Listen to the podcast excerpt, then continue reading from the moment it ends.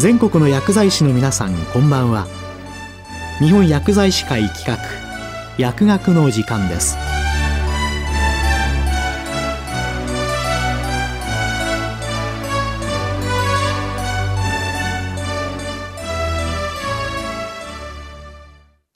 今日は2型糖尿病の薬物療法のアルゴリズムについて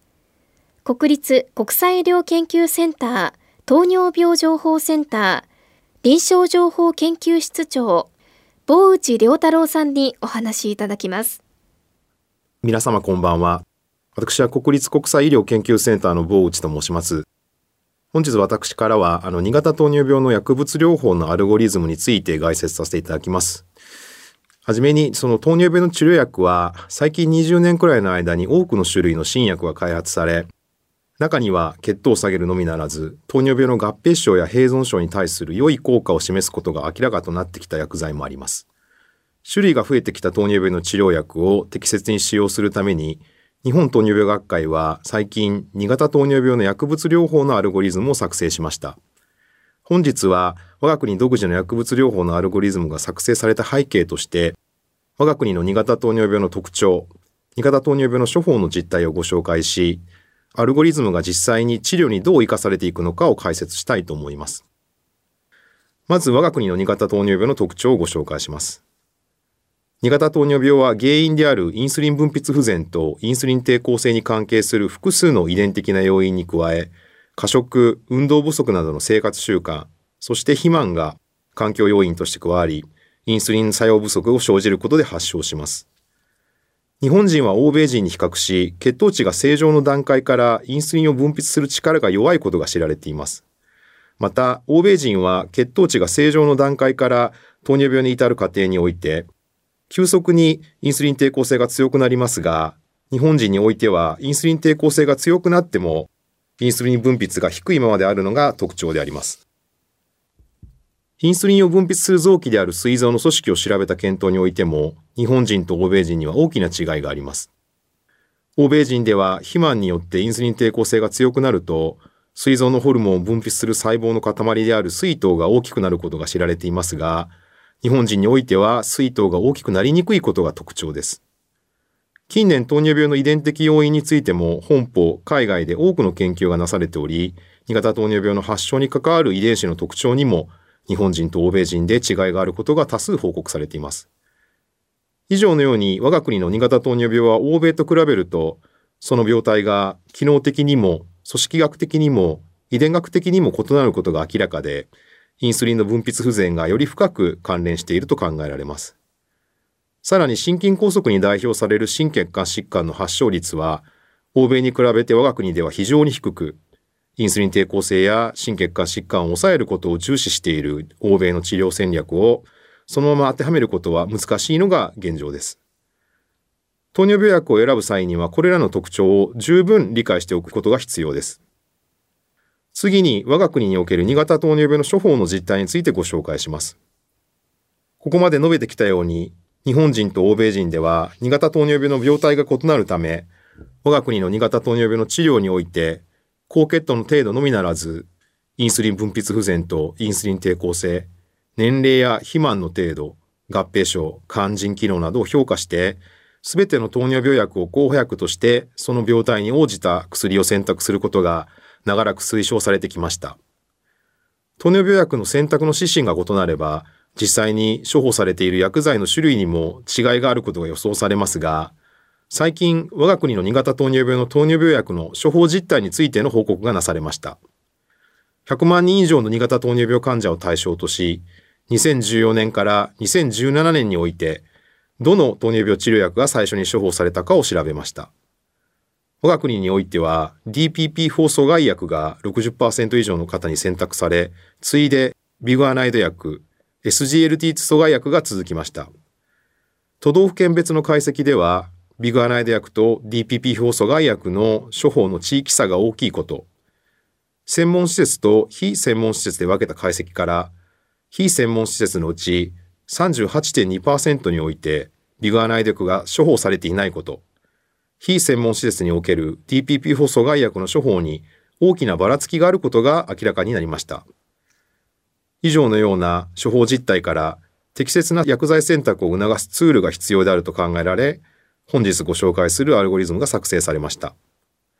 ここからは2型糖尿病の薬物療法のアルゴリズムについてご紹介します。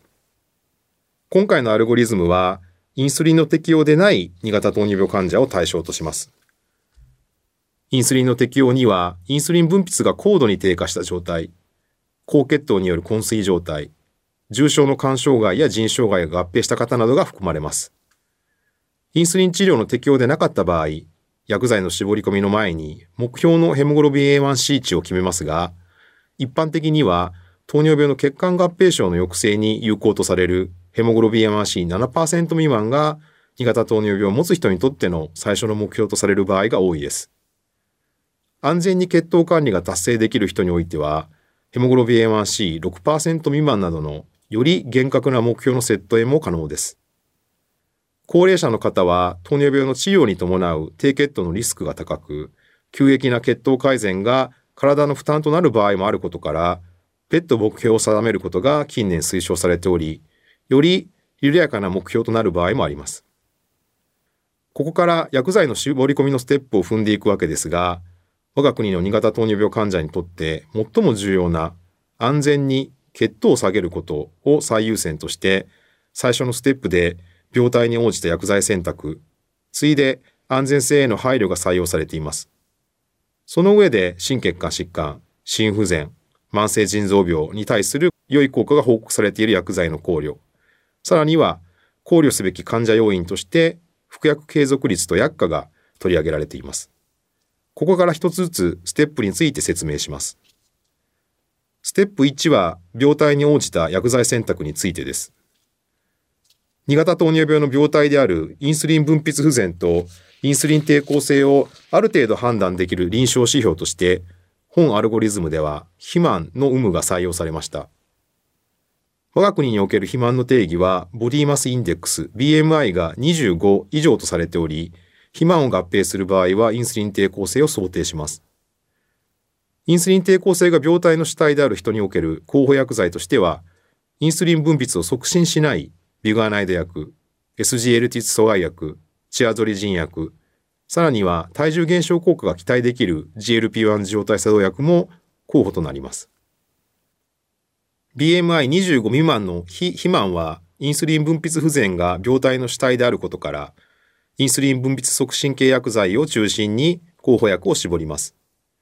DPP 補阻害薬は我が国において最も処方頻度の高い糖尿病治療薬であり、安全性への配慮によるものと思われますが、高齢者に占める DPP 補阻害薬の処方割合は極めて高く、安全性と有効性の観点から非肥満の2型糖尿病では良い適用と考えられます。TPP 放阻害薬の心臓病やなどへの安全性を検討した試験の結果から、心臓病のリスクを高める可能性は低いとされていますが、一部の薬剤で心不全のリスクを高めることも報告されていますので、心不全を合併する人では注意が必要です。SU 薬は血糖値に関わらずインスリンの分泌を促すため、低血糖のリスクは高く、特に高齢者等ではその適用は慎重に判断する必要があります。食後高血糖が顕著な人に対しては、インスリン分泌促進効果の立ち上がりが早く、効果の持続性が短いグリニダ薬や炭水化物の分解、吸収を抑えるアルファグルコシダーゼ阻害薬は、食後高血糖の改善効果が期待できるため、候補となり得ます。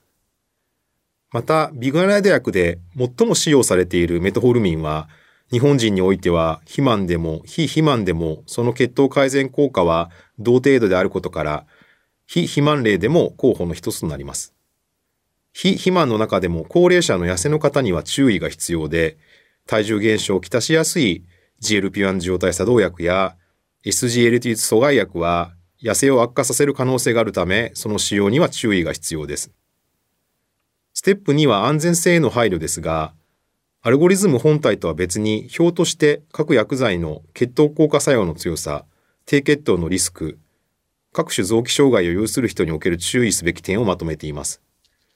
特に注意が必要な点については、アルゴリズムの中に例として、低血糖リスクの高い SU 薬及びグリネダ薬の高齢者への使用、腎機能障害、特に腎不全合併時の薬剤選択の注意、心不全合併例における薬剤選択の注意が取り上げられています。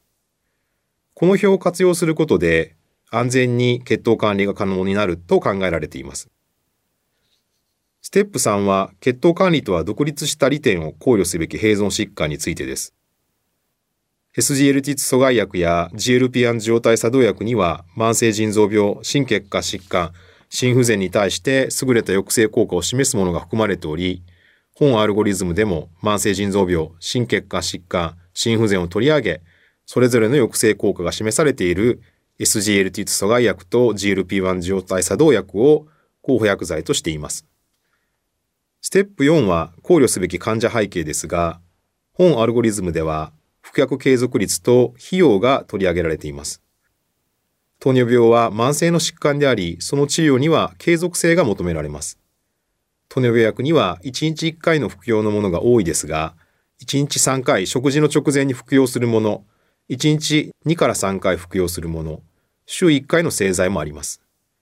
我が国は高齢化が進んでおり、服薬回数をなるべく減らし、一方化や合剤の使用を含めた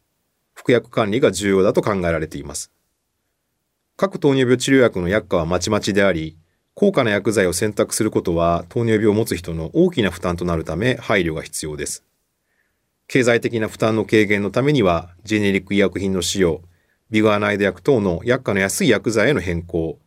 複数の薬剤を併用している場合は、配合薬への切り替えを検討することで、負担軽減が図れる可能性があります。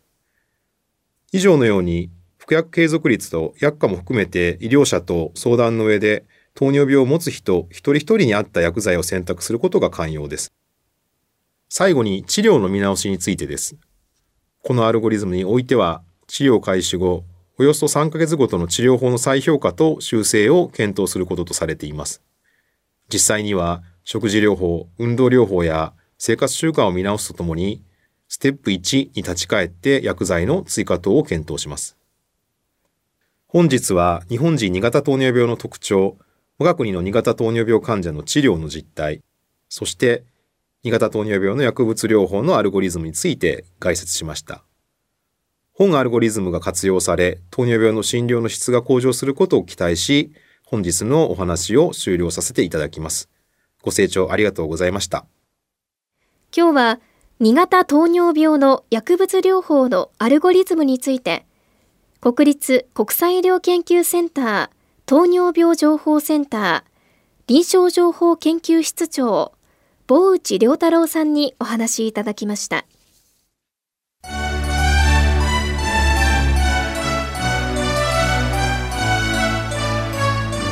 日本薬剤師会企画薬学の時間を終わります。